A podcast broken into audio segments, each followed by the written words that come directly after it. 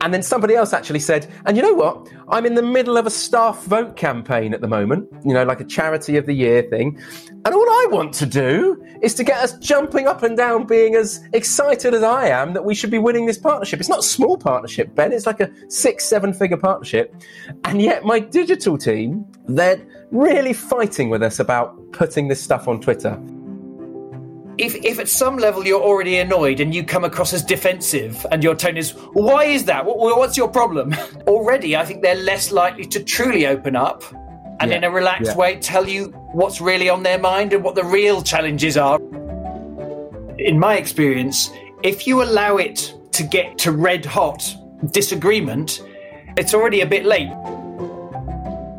we realised, you know, actually, there's a couple of things that we could do to try and make our lives slightly easier and their lives easier too. Welcome back to the Fundraising Bright Spots podcast. This is episode 137. This is the show for fundraisers looking for ideas and maybe a dose of inspiration to help you enjoy your job and raise more money. Now, one tough challenge for many fundraisers that's unlikely to go away anytime soon is what to do when you need help from your colleagues, for instance, in order to improve corporate partnerships fundraising, or indeed any donor relationships. But your colleagues, well, they just don't buy into what needs to happen or what you'd like them to do. This internal conflict is often stressful, and it certainly makes growing your fundraising results very difficult. So, to help, I'm about to share my discussion with corporate partnerships expert my colleague Ben Swart. As well as coaching on the Corporate Mastery Programme, Ben also delivers excellent in house training days and packages for fundraising teams, as well as more in depth corporate partnerships consultancy to help charities make an internal step change in their results. As this podcast has grown and grown in the years since we started back in the autumn of 2019, I've realised that for listeners who discovered the show fairly recently, there's a good chance you've never heard the ones we put out in the early days. And I think that's a shame, because a lot of those topics are still as relevant as ever. For context, we recorded this interview in 2021. Hello, and welcome to episode 58 of the Fundraising Bright Spots podcast. This is the show for anyone who works in fundraising and who wants ideas and a dash of inspiration to help you enjoy your job and raise more money. And in today's show, I'm so pleased to get a chance to chat to my friend Ben Swart and my colleague at Brightspot. Ben's worked with us at Brightspot for many years now. He's an expert and very experienced corporate fundraiser.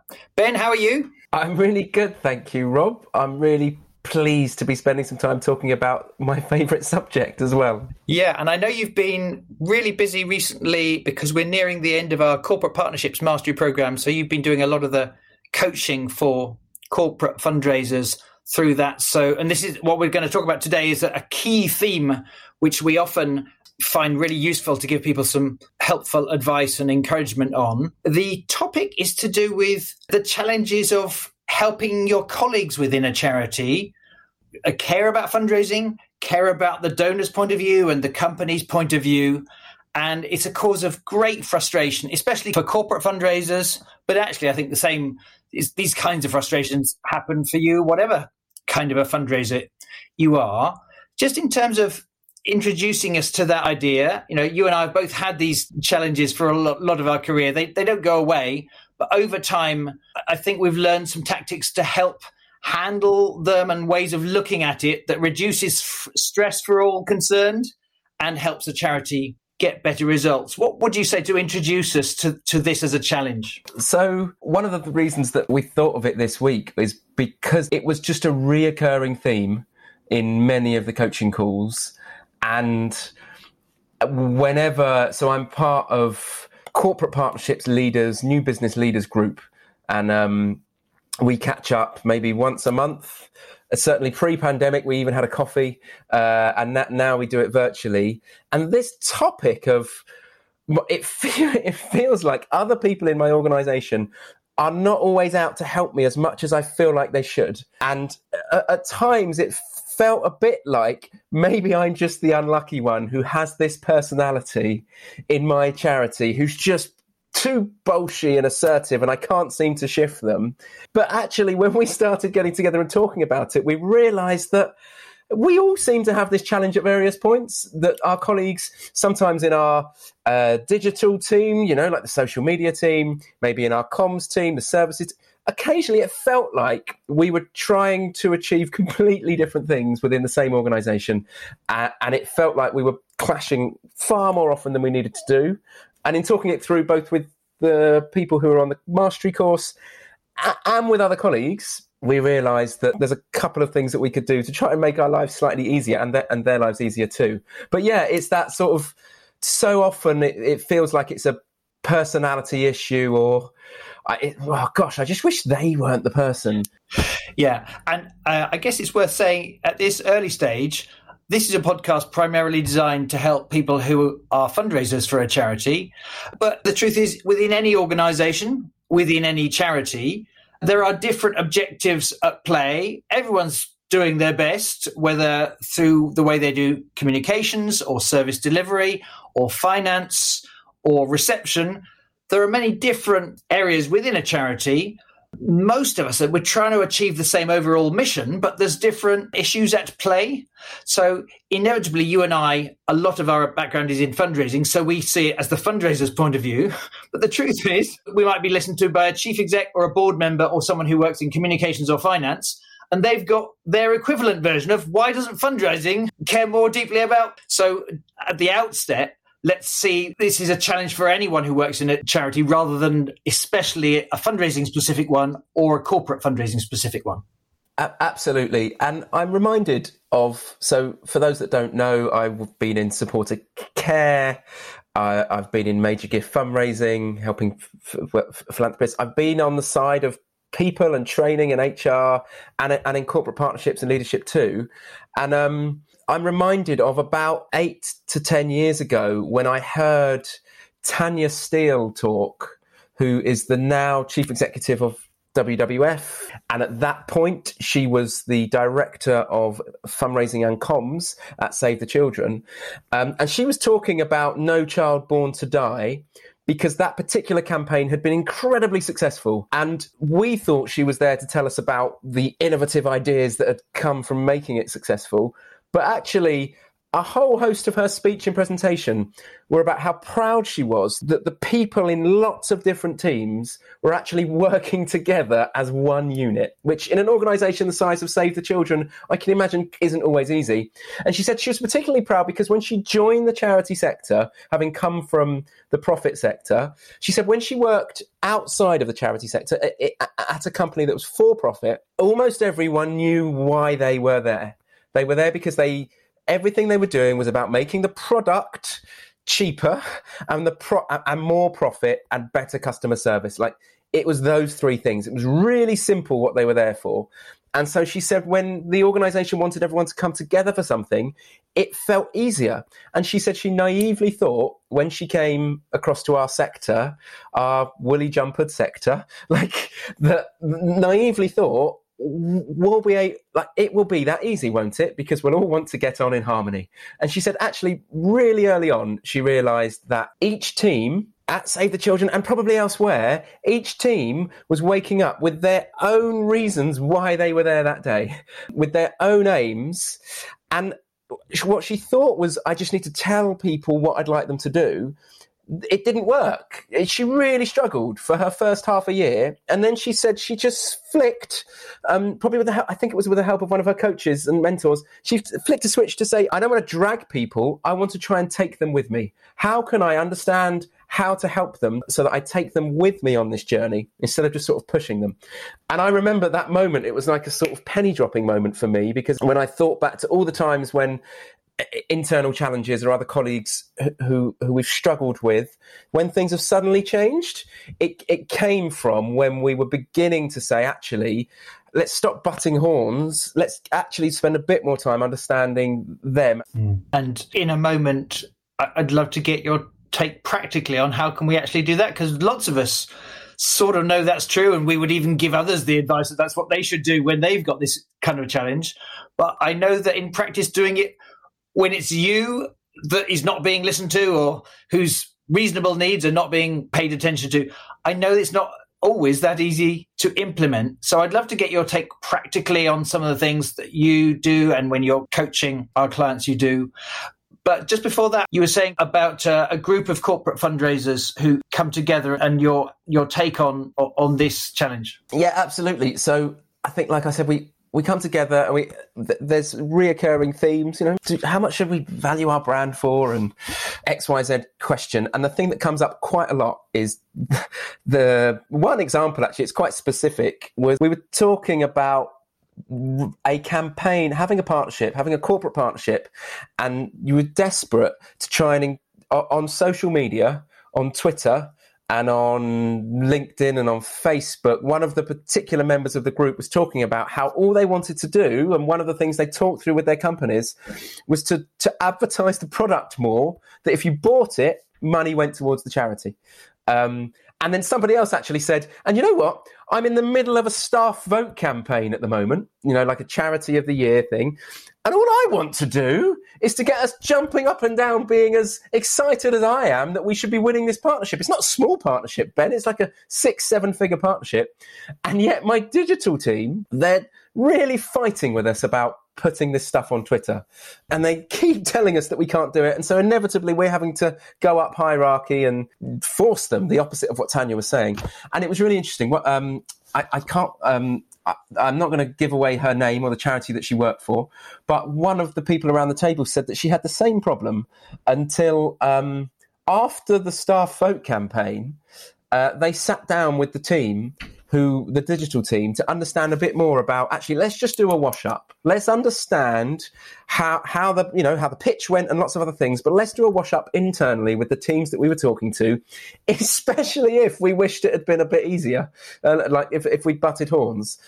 And she said in that meeting um, the head of digital just started telling her things that she had no idea about. So, if you didn't know this already, um, his entire job is based on every time they write a tweet, and, and like Twitter is unbelievably analytical, right? You, you can understand from the moment you push send how a tweet is performing, how many eyes have viewed it, how many engagements it's had, how many times they've clicked on your profile, how after that tweet, if you've got more followers, and the, the head of digital said, look, the, the one thing I am graded on is number of followers that we have. Can I increase it? And amount of engagement from our tweets. Like when we tweet, can it be liked? Can it be shared? Will people click on it? and she said he presented them with this graph that showed here's what a normal tweet does in terms of followers and engagement and share. Here is what happens every time I did a tweet about encouraging people who work for blah company to vote for us. And it just nosedived. Like the engagement was a quarter of what it needed to be. They actually lost followers. And it was, she said it was the first time she was just like, ah, like I see why every time I was asking him to do these things, why why he wouldn't do it. And I guess what's interesting is that from that point, she then was like, well, you know, we said, what did you do? And she said, well, actually, we wanted to know what is it that makes a tweet engaging. Now, what help, help me. You're the digital fundraising expert. We're the corporate fundraising expert. What makes the tweet engaging? And there are a whole host of things, but one of it at its core was storytelling. You know, like pe- people who are followers, I guess, think about it. People who follow the charity care about the beneficiaries, care about the cha- problem they're trying to solve. They like the stories and the real examples of, of what the work does. So actually, we need to work harder. She needs to work harder in corporate fundraising to say, how do I link my tweets, my action of staff vote type stuff to a story. Like, oh, oh, okay, if you want a story, why don't I try and do nothing but a story? Anyway, it was really interesting. Exactly the same as conversations I've been having with lots of our mastery people this this time round actually rob teams not digital teams but t- teams who are experts in their field you know if we're if we're talking about animal charities you've got people who are absolute experts at the law behind what makes a company that sells animal products safer, who aren't happy with actions that a corporate partner has done. My work on the call, I think, is to try and help the fundraiser to work as hard as possible to just ask ourselves what is life like from the services, from the policy lead's point of view, and why is it that they see it in this way? And Rob, I've been on enough bright spot courses to know that it's the classic beach ball metaphor that you use of if I'm holding a beach ball, the the coloured segments that I can see will be different to the segments that the person opposite me can see. You know, they they just can't see it from my point of view. I can't see it from theirs until I actively try to. And so I know you were after tactics, but it's really interesting. This this with this problem coming up time and time again, it was really interesting how actually when we pause and on a coaching call or right now, person listening to this podcast, when we pause and ask ourselves, like point number one, who is it internally that I'm having that I'm butting heads with? And then the next thing you've got to do is classic test drives. I think classic conversations is, is tactic two is just get in front of them and understand why. What is it about the situation you're asking for that makes their life so much harder? What is it that they're that makes their life easier. You know, a bit like that head of digital explaining really clearly what makes a great tweet, what doesn't make a great tweet. Really get under the skin of it, and and I and to to be really clear, you are not going to get this answer from an email. You are not going to be able to give them a survey monkey and hope that they fill it in. You're going to get this because you are a fundraiser, you're, you're a relationship builder, you're emotionally intelligent. You're going to get that time with them, and you're going to cut beneath what they would normally say and understand. Just tell me, really though, what is it? What what what, what what's going on for you? And you'll notice that there will be two or three things. Hi, it's Rob, and I wanted to jump in quickly to tell you about our two flagship training programs. That's Major Gifts Mastery and the Corporate Partnerships Mastery program. These programs help you make serious progress through a combination of masterclasses with me and individual coaching or mentoring support. A key ingredient that makes them effective is that in addition to the techniques we teach, we also put great effort into helping you build your confidence and proactivity to reach out and set up conversations or project visits or so called test drives with potential supporters. We've found that almost everyone who does these programs manages to at least double their results in this crucial area. To give you a sense of how powerful this can be, here is Lily Whitlam Partnership Development Manager at Great Ormond Street Hospital Children's Charity, talking about how it helped her.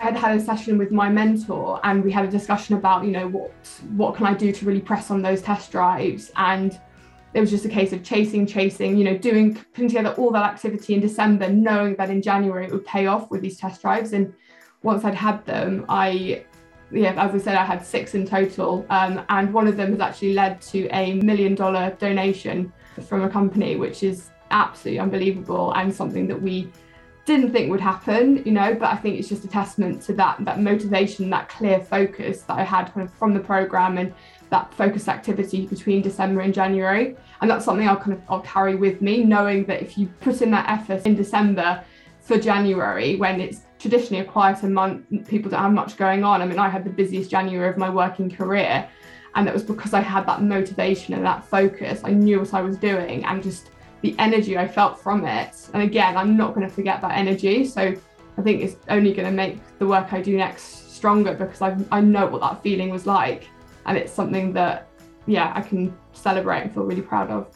To find out more about either Major Gifts Mastery or Corporate Partnerships Mastery, go to brightspotfundraising.co.uk forward slash services. For now, let's get back to my conversation with Ben.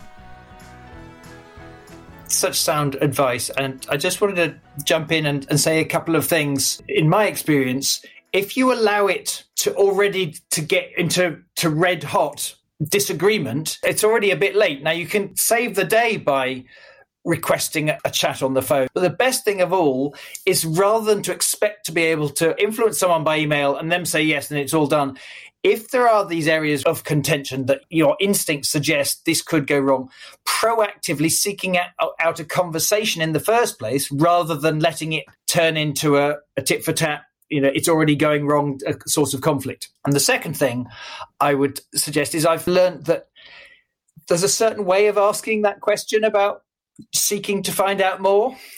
And if if at some level you're already annoyed and you come across as defensive and your tone is why is that what, what's your problem now you wouldn't say those words but if in any way the person you're seeking to better understand receives that kind of judgment or defensiveness in you already I think they're less likely to truly open up and Yeah. in a relaxed Yeah. way tell you what's really on their mind and what the real challenges are rather than you know, maybe the, the knee jerk official sounding reasons why. And what I've found is it's almost impossible for us to positively influence someone in the sense of help them genuinely want to do an action rather than feel coerced.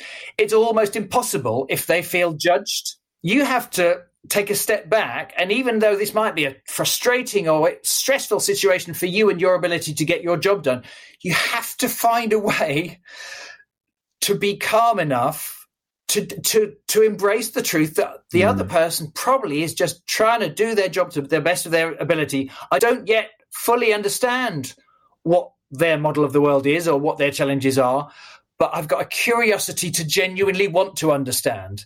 And if that's your mindset and your energy, I think you're more likely to proactively seek a conversation where we can be honest with each other and be in that way of seeking information because you're curious.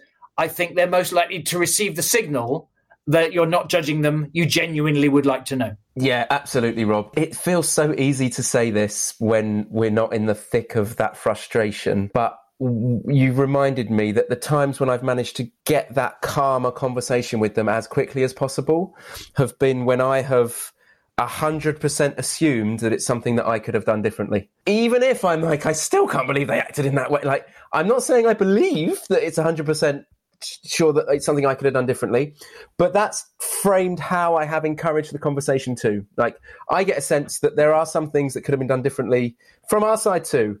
Yeah. Yeah, and and a thing uh, years ago that really helped me, and I wrote it down. I can't remember which which book I learned it from, but it was this notion of taking responsibility. And the author was saying, whenever there's a there's a conflict, take responsibility.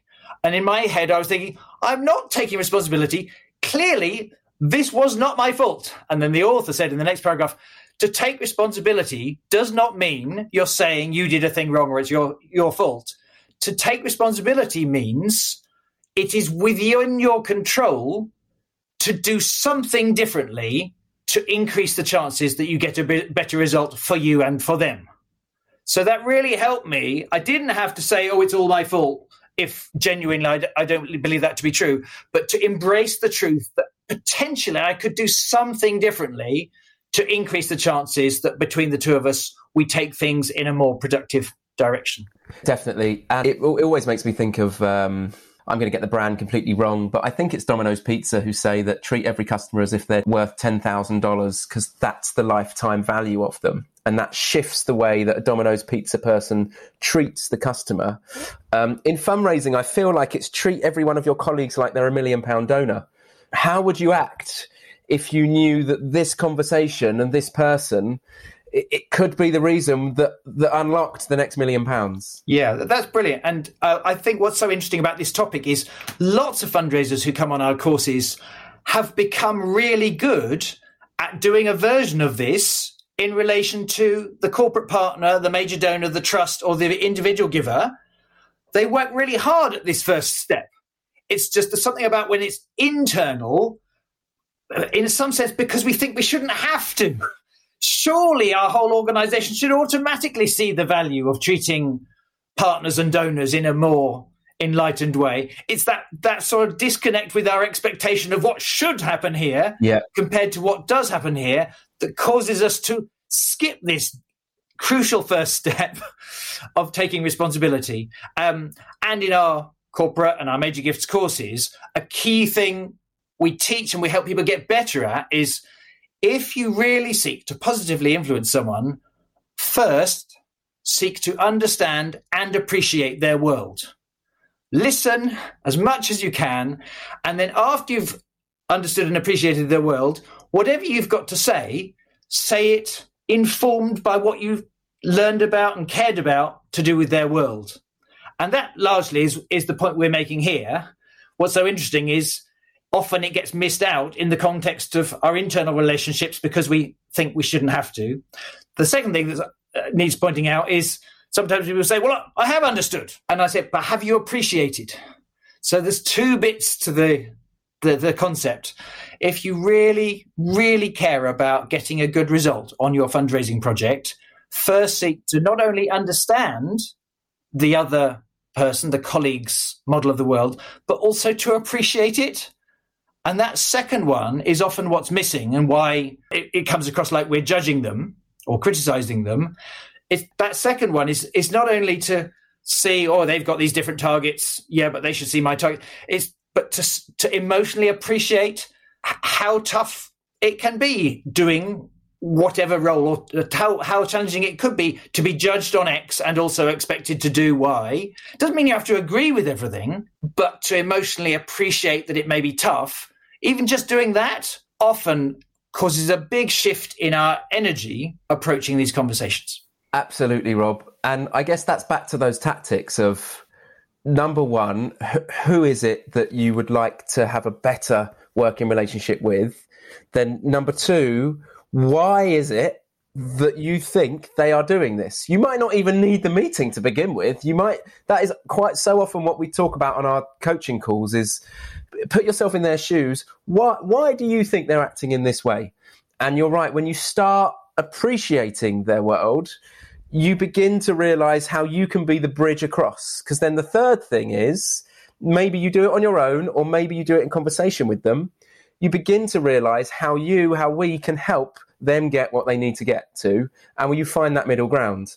Whether that is on the, you know, on the coffee catch ups that we had, whether our colleague realizing actually, well, what I can put a story into this that means that it's more engaging, or whether it's something else what is the compromise that you can find that means that it works? It will it will be out there, um, and there is also the third thing, fourth thing even, which is there's a book and I think it's called Decisive uh, by Chip Heath, um, and it it always asks the question of actually do you need it in the first place? Like, but one thing that fascinates me about staff votes is I'm hugely competitive, and I think that lots of other charities are too.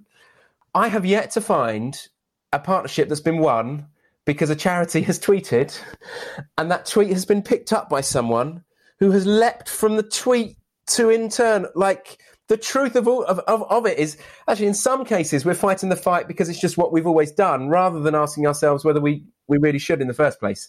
Um, but anyway that's that's a side point. Pause and think through. Who is it i need to influence? How can i understand them? How can i appreciate them and then how do we compromise on what it is we need to do next? And you know from that i've got coaching clients now who the commercial side of their organization weren't, wasn't, weren't they weren't talking to them at all. They were constantly butting heads. They were both talking to the same companies at the same time. And now they're realizing how they work together. They're co-authoring proposals. They're co-delivering events together because they see how how it works and then and they're making progress.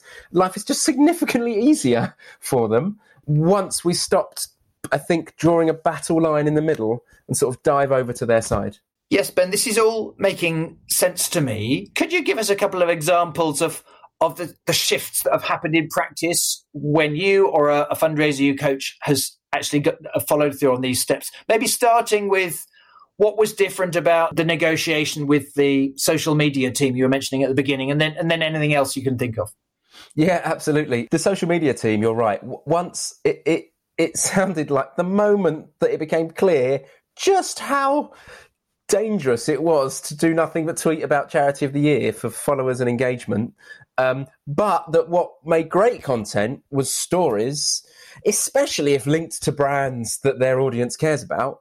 Um, they they came up with this agreement that fine we will co-author with you tweets and content that we know work to do with this subject. They said that they would now make it more story like. They would deliberately find employees to talk a bit more so that it's a bit of a real person, there's a story around it. Or or they'd use beneficiaries, or they talk about if we won the money, where that went a, a lot more than just please vote. And the second thing is that it enabled them to then say, okay, if we promise to do this, how many times is it okay for you to tweet about this and when's the best times? And out of a flat no, uh, with very good reason why, they, they ended up with, well, we will agree to tweet 10 times for you over a period of like four days. Um, it, and together we'll work on what that content looks like, which will get the most engagement. And so suddenly you've gone from forcing them to do bad tweets that don't work for anyone to co-authored tweets relatively regularly that work far, far better than anything else, and that were actually picked up on by their current supporters and tweeted and engaged and started beating other rates too. So, what I love about that is this middle way is not a compromise in the sense of a lukewarm version of the result I wanted, because you take the trouble to take responsibility, try and understand, appreciate, and then together find ways to, to get what you both want, you end up with a better result because, surprise, surprise, you're working with the expertise of your colleague who knows about social media or finance or service delivery or whatever. Kind of, there's probably a reason why they were initially saying no. And within that reason, there's the potential for you to benefit from their expertise and their wisdom.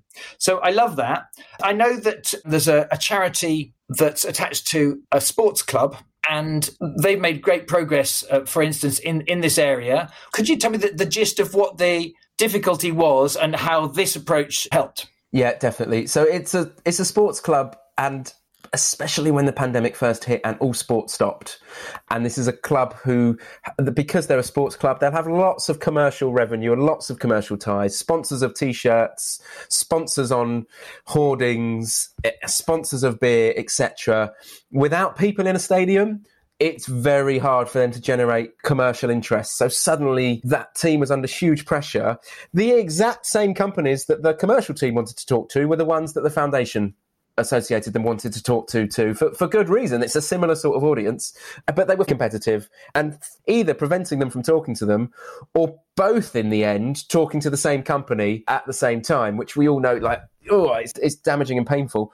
But the, what they wanted was for their audience for their clients for their prospects to get more engagement from them. You know they wanted to make sure that the audience they promised that would turn up to a to a match, they wanted to ensure that they were engaging with the content. And so the commercial team felt a bit stuck because there was literally no sport and no way to do it. But what we know and what we teach on our corporate mastery course is that uh, the stories we tell, the work that we do is hugely engaging to the right audience, especially if they happen to be connected to this sports team. So the foundation were finding that when they talked about their work on social media and in other ways, the very audience that the commercial team wanted to talk to absolutely loved it. And so it was almost precisely be- the reason that you're scared to work with us is the very reason why you should work with us. And so that's when they started looking at events they could run together looking at ways that they could look at both of their pipelines together and say, who could we go for? And actually, what they found, Rob, was that when they approached one of their commercial teams, biggest clients, with an idea of how they could help the beneficiaries of the foundation, how they could help with engagement in the local community during the pandemic. The content they made around that, the videos that they made, whether that was emailed out or put on Twitter or Facebook, got five times more engagement than what the commercial team had been putting out before. And suddenly the commercial teams were like, this is exactly what we want. Fantastic, Ben. I, I know we need to get things finished. Um, thank you so much for sharing your ideas of why this challenge can happen in charities large and small and your tactics you found to really help. Best of luck with your fundraising for now, Ben. I look forward to catching up with you very soon. But for now, thank you so much for coming on the podcast and sharing your tips. So there you go. As always, there's a transcript and short summary of this episode in the podcast section of our Bright Spot Fundraising website. If you found the show interesting and you think it would help others too, please do share it with your team and with other charities. Thank you so much for your help. And if you'd like to go deeper and you'd like to find out more about our two flagship programs that's the Corporate Partnerships Mastery or Major Gifts Mastery program, which have now helped hundreds and hundreds of fundraisers grow fundraising income over the last nine years, or if you're interested in some in house training for your team, or indeed, if you'd like to make a big positive shift in the way your charity approaches corporate partnerships overall, and you'd like to hear more about our corporate partnerships consultancy next level service that Ben provides, check out the info on our website, which is brightspotfundraising.co.uk forward slash services. Finally, I know there's a good chance that you've already subscribed to the Fundraising Bright Spots show, but if you've not, please do follow us now. I'm super excited about the new episodes we're releasing over the next few weeks, and I'd hate for you to miss those. Do let us know what you think about today's episode. On Twitter or X, Ben is at Ben Swart, and I am at Woods underscore Rob, and we're both on LinkedIn. Thank you so much for listening today. Best of luck solving your internal influencing challenges and growing your corporate partnerships income, and I look forward to sharing more bright spot stories with you very soon.